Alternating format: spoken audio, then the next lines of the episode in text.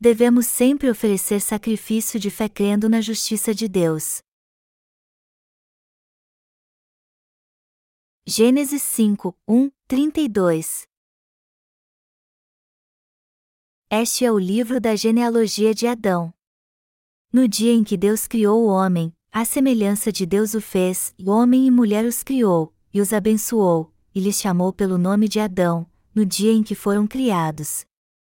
Viveu Adão cento e trinta anos, e gerou um filho à sua semelhança, conforme a sua imagem, e lhe chamou Sete. Depois que gerou a Sete, viveu Adão oitocentos anos, e teve filhos e filhas. Os dias todos da vida de Adão foram novecentos e trinta anos, e morreu. Sete viveu cento e cinco anos e gerou a Enos. Depois que gerou a Enos, viveu Sete oitocentos e sete anos, e teve filhos e filhas. Todos os dias de Sete foram novecentos e doze anos, e morreu. Enos viveu noventa anos e gerou a Cainã. Depois que gerou a Cainã, viveu Enos oitocentos e quinze anos, e teve filhos e filhas.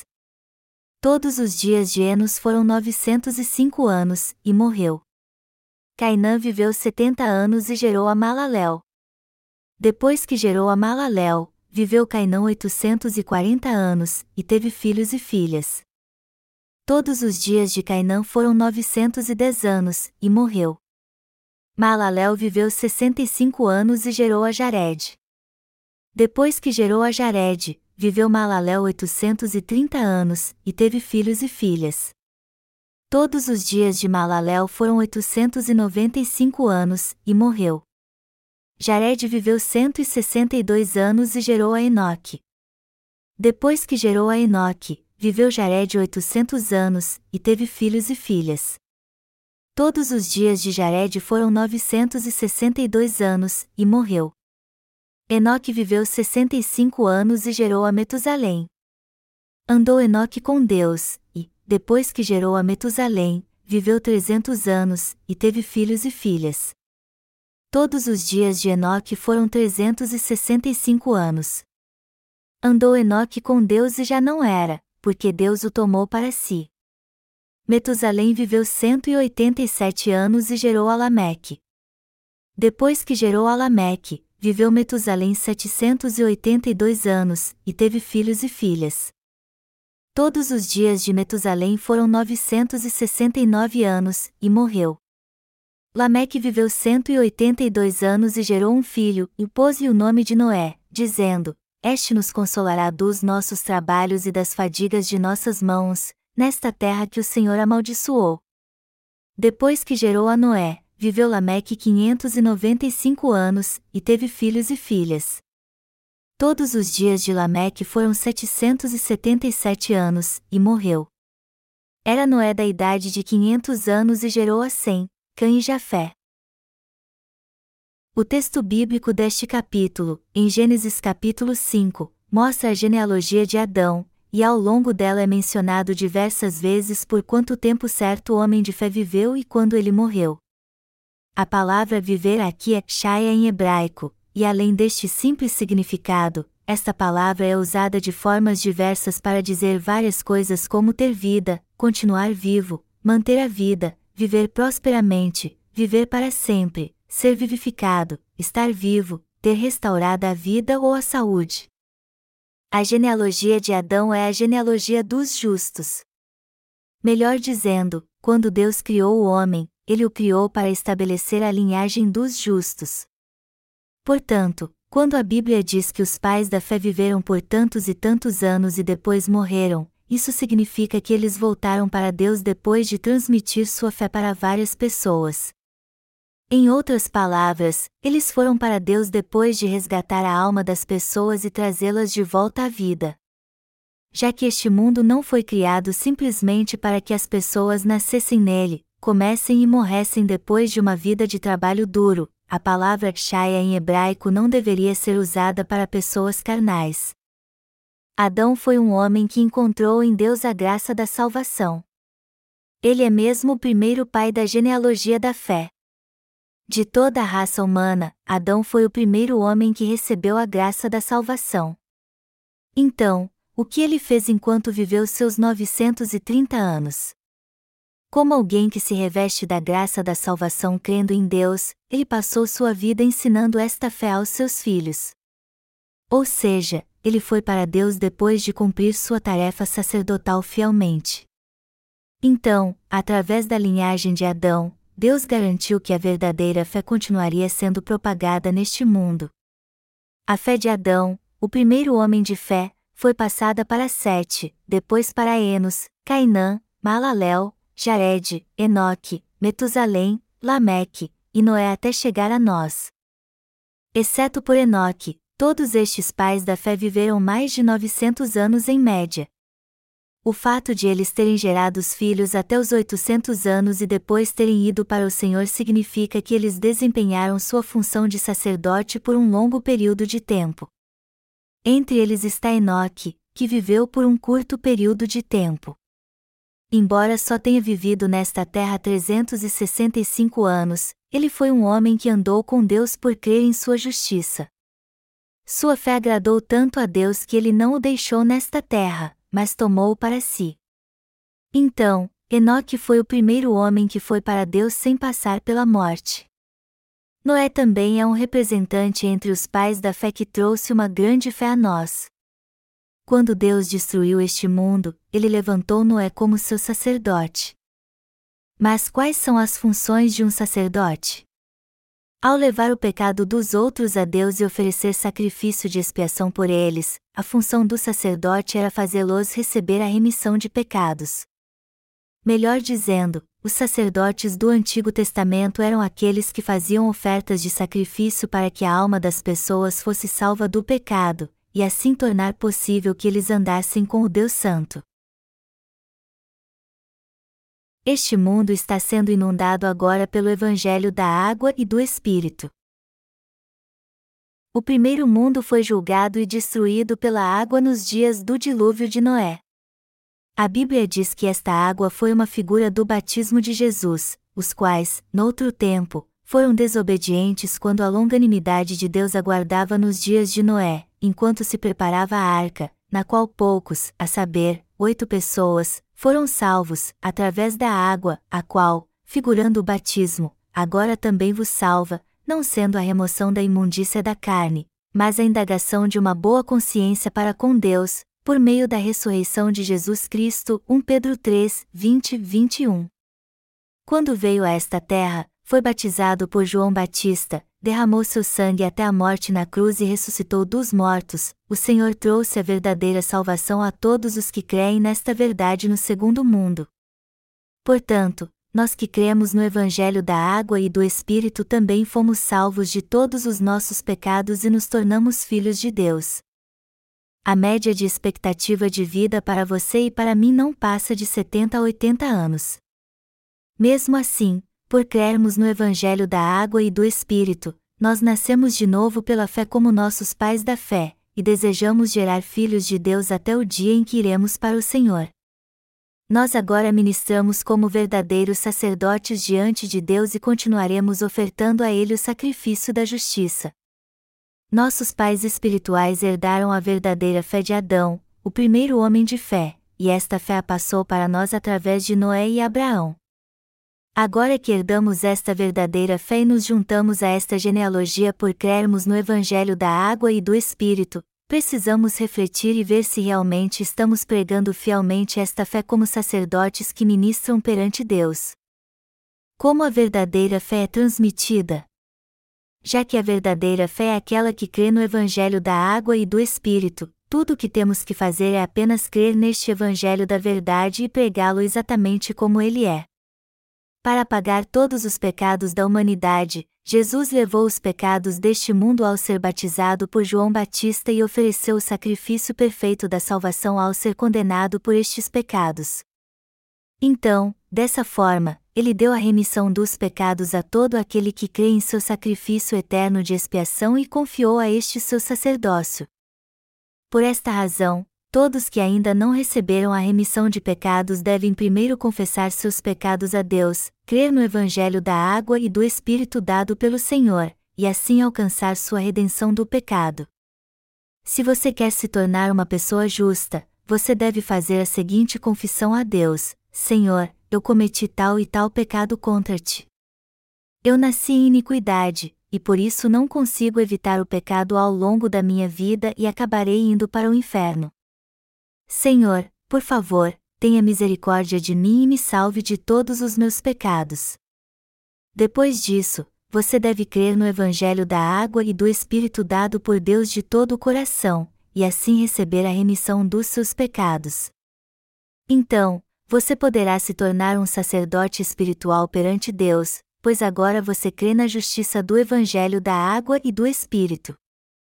É através da nossa fé no Evangelho da água e do Espírito que nos tornamos sacerdotes da fé.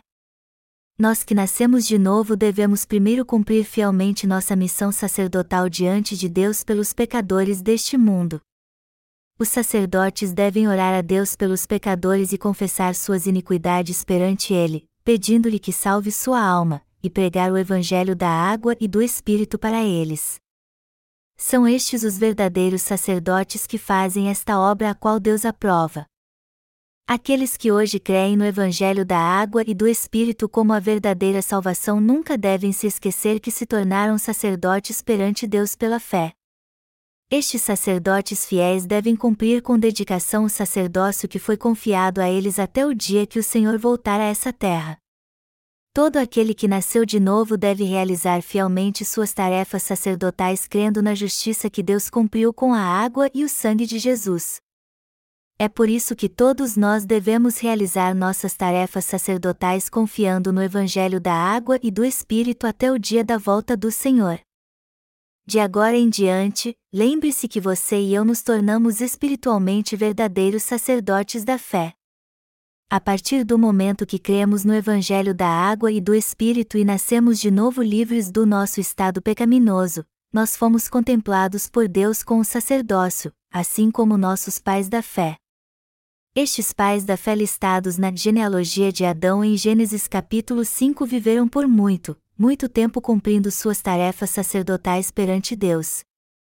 Do mesmo modo, enquanto vivemos nesta era do Novo Testamento, devemos crer no Evangelho da água e do Espírito e cumprir fielmente nosso sacerdócio pela fé, para depois voltarmos para Deus. Agora que compreendemos que somos sacerdotes perante Deus, devemos cumprir fielmente as tarefas sacerdotais em nossa vida. Então, quais são as tarefas específicas dos sacerdotes da justiça? Vamos examinar agora mais especificamente quais são nossas tarefas sacerdotais no que diz respeito à nossa vida de fé. Em primeiro lugar, enquanto a porta da proclamação do Evangelho estiver aberta, devemos orar pelas almas que ainda não foram salvas. Senhor, salve do pecado todas estas almas que ainda estão aprisionadas na prisão do pecado. Esta é uma tarefa que devemos cumprir como sacerdotes. Uma das tarefas dos sacerdotes de hoje é orar a Deus pelos pecadores. Dando um exemplo mais concreto, devemos orar por aqueles que assistem às aulas durante este acampamento para treinamento de discípulos, ou seja, na verdade praticar uma tarefa sacerdotal.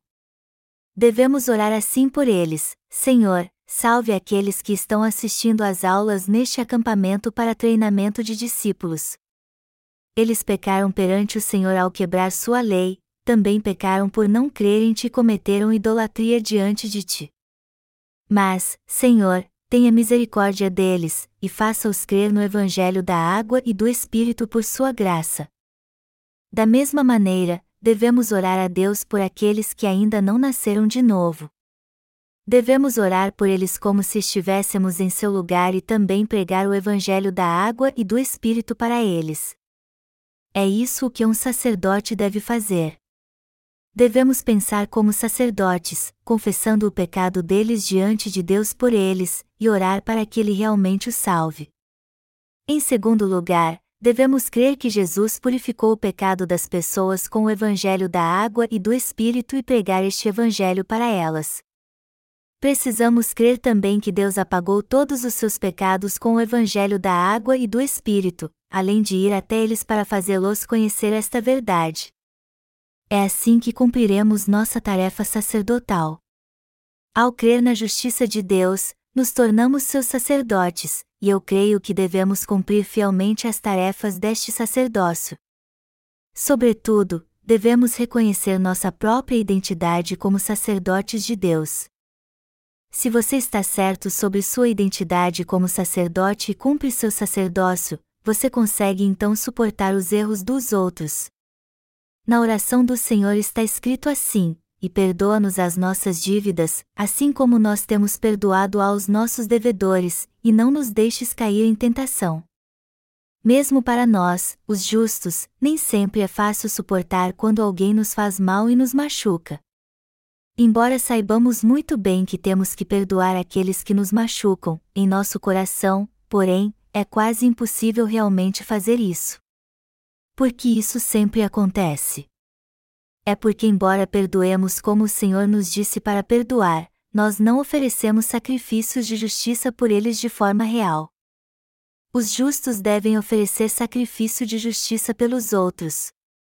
Quando alguém nos perturba e magoa, temos que nos lembrar que Deus também já purificou estes pecados. Se fizermos isso, poderemos perdoar todos os erros e pecados que os outros cometem contra nós.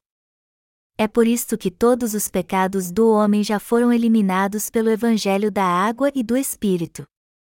Quando nós oferecemos o sacrifício da fé por aqueles que nos ferem, todo ódio ou feridas do nosso coração são saradas. Ao oferecer sacrifício de justiça a Deus, nosso coração ferido fica curado na hora. Como o problema do pecado das pessoas foi resolvido pela justiça de Deus encontrada no Evangelho da Água e do Espírito que o Senhor nos deu, é nesta justiça que se encontra o verdadeiro amor. Antigamente, quando não conhecíamos o Evangelho da Água e do Espírito, não era difícil odiarmos as pessoas por causa do nosso pecado, mas hoje, neste verdadeiro Evangelho nós podemos amar uns aos outros e tolerar seus erros também. É por isso que trazemos os pecados deles ao Senhor, os confessamos a Ele e oferecemos sacrifício de fé através do Evangelho da água e do Espírito, e, deste modo, cumprimos nossa tarefa como verdadeiros sacerdotes. Nós fazemos isso porque cremos que o Senhor apagou o pecado das pessoas com a água e o sangue, e com isso confirmamos que os pecados dos outros também foram apagados. É assim que o nosso ódio ou descaso por aqueles que pecaram contra nós é retirado. Por isso, é maravilhoso oferecer sacrifício de justiça pelos outros pela fé. E este é um sacrifício que todos que se tornaram sacerdotes devem conhecer e fazer. Através dele é que nós conseguimos suportar os outros, encará-los sem reserva alguma, e assim habitar na verdadeira luz da palavra. Além disso, também devemos oferecer sacrifício de fé pelos nossos próprios pecados, crendo na verdade. Assim também poderemos suportar nossa própria fraqueza pela salvação que o Senhor nos trouxe ao vir a esta terra ao ser batizado e morrer na cruz. Quando você oferece sacrifício de fé, toda culpa e desaprovação pelos seus erros ou fraqueza irão realmente desaparecer. Então, um sacerdote tem que oferecer o sacrifício da fé por si mesmo, por seus irmãos, por cada alma que ainda não recebeu a remissão de pecados, e por todas as nações do mundo. É por isso que aqueles que se tornaram sacerdotes crendo no Evangelho da Água e do Espírito são um povo tremendamente abençoado. Muitos neste mundo são obsessivos compulsivos ou sofrem de outras doenças mentais como a depressão, e estas pessoas são atormentadas justamente porque não conseguem suportar a si mesmas. Então, elas maltratam tanto a si mesmas e, em alguns casos extremos, acabam até mesmo se matando. Mesmo os que receberam a remissão dos seus pecados crendo no Evangelho da água e do Espírito não estão imunes a ficar presos aos seus próprios pecados. Em momentos como este, se eles não oferecem sacrifício de fé por confiarem no Evangelho da água e do Espírito, afirmando que estes pecados já foram remidos, eles podem até se maltratar e acabar caindo em depressão. Isso não é impossível acontecer, mesmo com os justos. Por isso, os sacerdotes também devem oferecer sacrifício de fé a cada dia por si mesmos e confirmar sua fé. Nossa tarefa mais elementar é oferecer sacrifício de justiça por nossos irmãos e sacrifício de salvação pela fé por todos que não receberam a remissão de pecados. E também jamais devemos esquecer de oferecer sacrifício por nós mesmos. Está escrito na Bíblia que Jó primeiro sacrificou por si mesmo, e depois ofereceu ofertas queimadas por cada um de seus filhos. As pessoas de fé do Antigo Testamento, como Noé, Abraão, Jacó e Samuel, geralmente ofereciam sacrifícios a Deus com sua fé inabalável na sua justiça. Aqueles que oferecem sacrifício de fé a Deus são restaurados para ter comunhão com Ele, e, por isso, eles também são fortalecidos espiritualmente para viver na luz. Ao oferecermos sacrifício de justiça, nós também podemos estar na presença de Deus a qualquer momento. Há momentos em que os justos que vivem neste mundo percebem que seu coração fica em trevas por várias razões, incapaz de ir até Deus. Porém, mesmo quando nosso coração está turbado e em trevas assim, se nós oferecermos sacrifício de fé confiando na justiça de Deus, ele será iluminado na mesma hora. Desta forma, o próprio fato de nós, como sacerdotes, podermos oferecer sacrifício de justiça a Deus é uma tremenda alegria, um privilégio maravilhoso e uma bênção incrível. Não importa o quanto nossos problemas sejam complicados e difíceis, e não importa o quanto nós ou os outros possam pecar por fraqueza, nós devemos oferecer sacrifício de justiça a Deus todos os dias.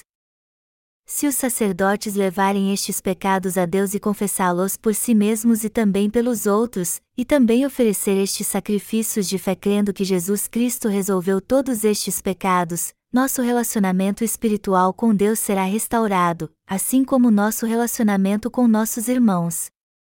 Quando um sacerdote que crê na justiça de Deus oferece um sacrifício, ele tem que ser o sacrifício. Esta oferta de justiça é Jesus Cristo, o Cordeiro de Deus. Ao vir a essa terra como oferta de sacrifício por toda a humanidade, Jesus deu a oferta eterna de expiação com o batismo que recebeu de João Batista e do sangue que derramou na cruz. Nós devemos crer que Jesus cumpriu a justiça de Deus ao vir a essa terra, foi batizado por João Batista, derramou seu sangue até a morte e ressuscitou dos mortos.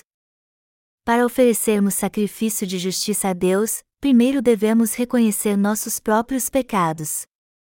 Devemos reconhecer que se tivermos pecados seremos lançados no inferno e punidos. E também para transferirmos totalmente nossos pecados para a cabeça da oferta de sacrifício, devemos impor as mãos pela fé sobre a cabeça da oferta e então degolá-la. Depois devemos colocar o sangue da expiação na tábua da nossa consciência e nos livros do juízo, assim como o sangue do animal sacrificado no Antigo Testamento era colocado nos chifres do altar de ofertas queimadas, o restante derramado, e a oferta queimada. Melhor dizendo, assim como os sacerdotes do Antigo Testamento sempre ofereciam sacrifícios segundo o sistema sacrificial, nós que nos tornamos justos crendo no Evangelho da água e do Espírito também devemos viver enquanto oferecemos estes sacrifícios. Embora tentemos viver pela fé diante de Deus, conforme levamos nossa vida, a poeira do pecado se acumula em nosso coração a todo instante. Então, quando tentamos ir até Deus, às vezes nossa consciência fica pesada. Em momentos assim, temos que levar nossos erros a Deus, admitir nossos pensamentos e ações equivocadas e reconhecer que são pecado, e que também não podemos evitar ser condenados por nossos pecados e lançados no inferno.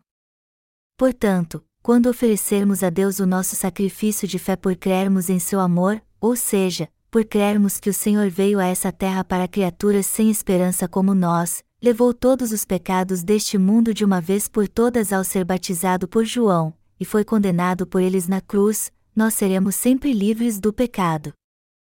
Se isso já foi feito, não importa o quanto alguém seja imperfeito, ele receberá a purificação de Deus, e assim poderá se apresentar com ousadia diante de seu trono a qualquer hora, ter comunhão com ele e também receber poder espiritual e suas bênçãos celestiais.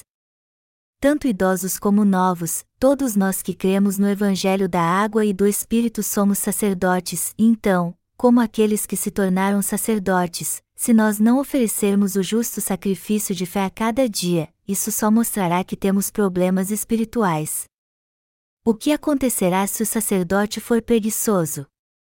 Se o sacerdote não oferece sacrifícios, ele está trazendo trevas sobre si mesmo e sobre os outros, ao invés de resplandecer a luz espiritual. Enquanto vivemos nesta terra, nós não conseguiremos parar de pecar várias vezes. Quem dentre nós não teria poeira em seus pés enquanto andasse no deserto de pés descalços, e também não teria poeira de carvão sobre si se trabalhasse numa mina de carvão? Do mesmo modo, é impossível não pecarmos enquanto vivemos neste mundo cheio de pecado. Se pecássemos por ódio ou provocados por alguém, qualquer que fosse a razão, não poderíamos evitar cometer diversos pecados em nossa vida. O que devemos fazer então? Já que conhecemos e cremos na justiça de Deus, devemos oferecer sacrifício de fé todos os dias. É por oferecermos sacrifício de justiça que nosso coração é liberto do pecado, e assim podemos encarar os outros mais facilmente.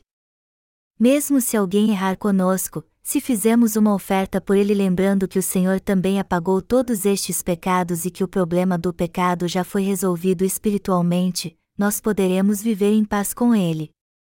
Contudo, se nós sacerdotes não oferecermos sacrifício de justiça pelos outros, não poderemos lidar com eles e ter paz.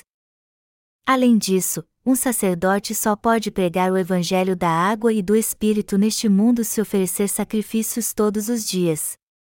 Para pregarmos o Evangelho da água e do Espírito às pessoas deste mundo, devemos primeiro oferecer sacrifício de justiça por elas.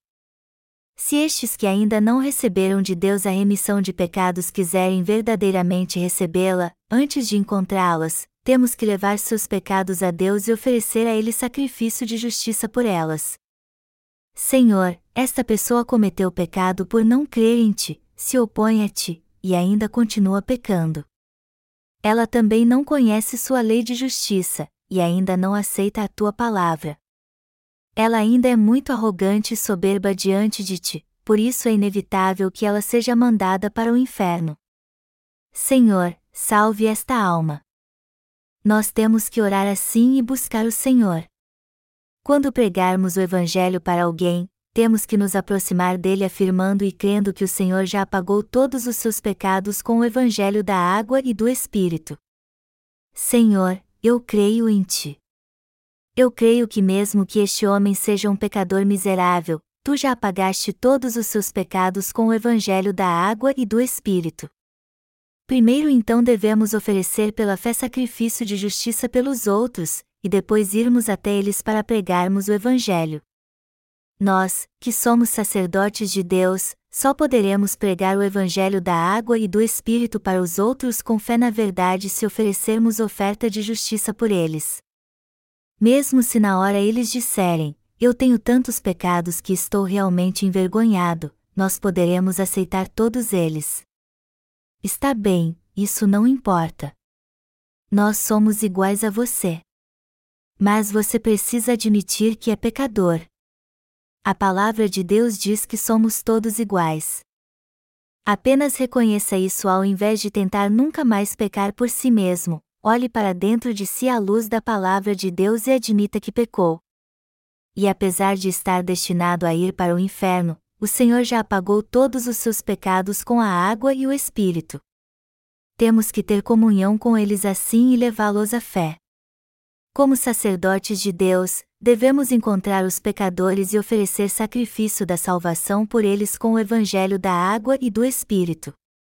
Um sacerdote deve pregar o Evangelho da água e do Espírito e oferecer sacrifícios todos os dias por si mesmo, por seus colegas, por aqueles que ainda não receberam a remissão de pecados e por aqueles que ainda estão condenados ao inferno. Amados irmãos, depois de nascermos de novo, cometemos ou não pecados enquanto levamos nossa vida de fé? Ainda somos passíveis de pecar a qualquer momento.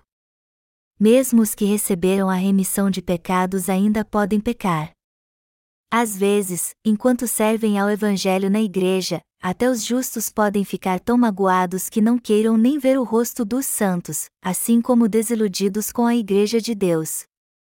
Você sabe o quanto o coração do homem pode ser mau, fazendo com que ele até negue a Jesus se estiver magoado? O coração do homem é até mais venenoso que a serpente. Já que até nós podemos nos desviar assim, primeiro temos que oferecer pela fé sacrifício de justiça por nós mesmos. Os que sempre oferecem sacrifício de justiça a Deus são aqueles que são espirituais, e os que oferecem sacrifício várias vezes por dia podem pregar o Evangelho da água e do Espírito por todo o mundo. E quanto a você e a mim? Até hoje nós já oferecemos muitos sacrifícios de justiça a Deus? Ou não oferecemos tantos sacrifícios assim? Você raramente oferece algum sacrifício por si mesmo, apesar de levar o pecado das pessoas a Deus e oferecer muitos sacrifícios por elas? provavelmente alguns justos não conseguem oferecer sacrifício nem por si mesmos e nem pelos outros. É por isso que hoje eles estão vivendo em tamanha dificuldade. Primeiro, um sacerdote correto espiritualmente oferece sacrifício de justiça por si mesmo, e só depois prega o evangelho da água e do Espírito para os outros, os sacerdotes do Antigo Testamento faziam oferta regulares duas vezes por dia, de manhã e à noite. Números 28, 1, 8.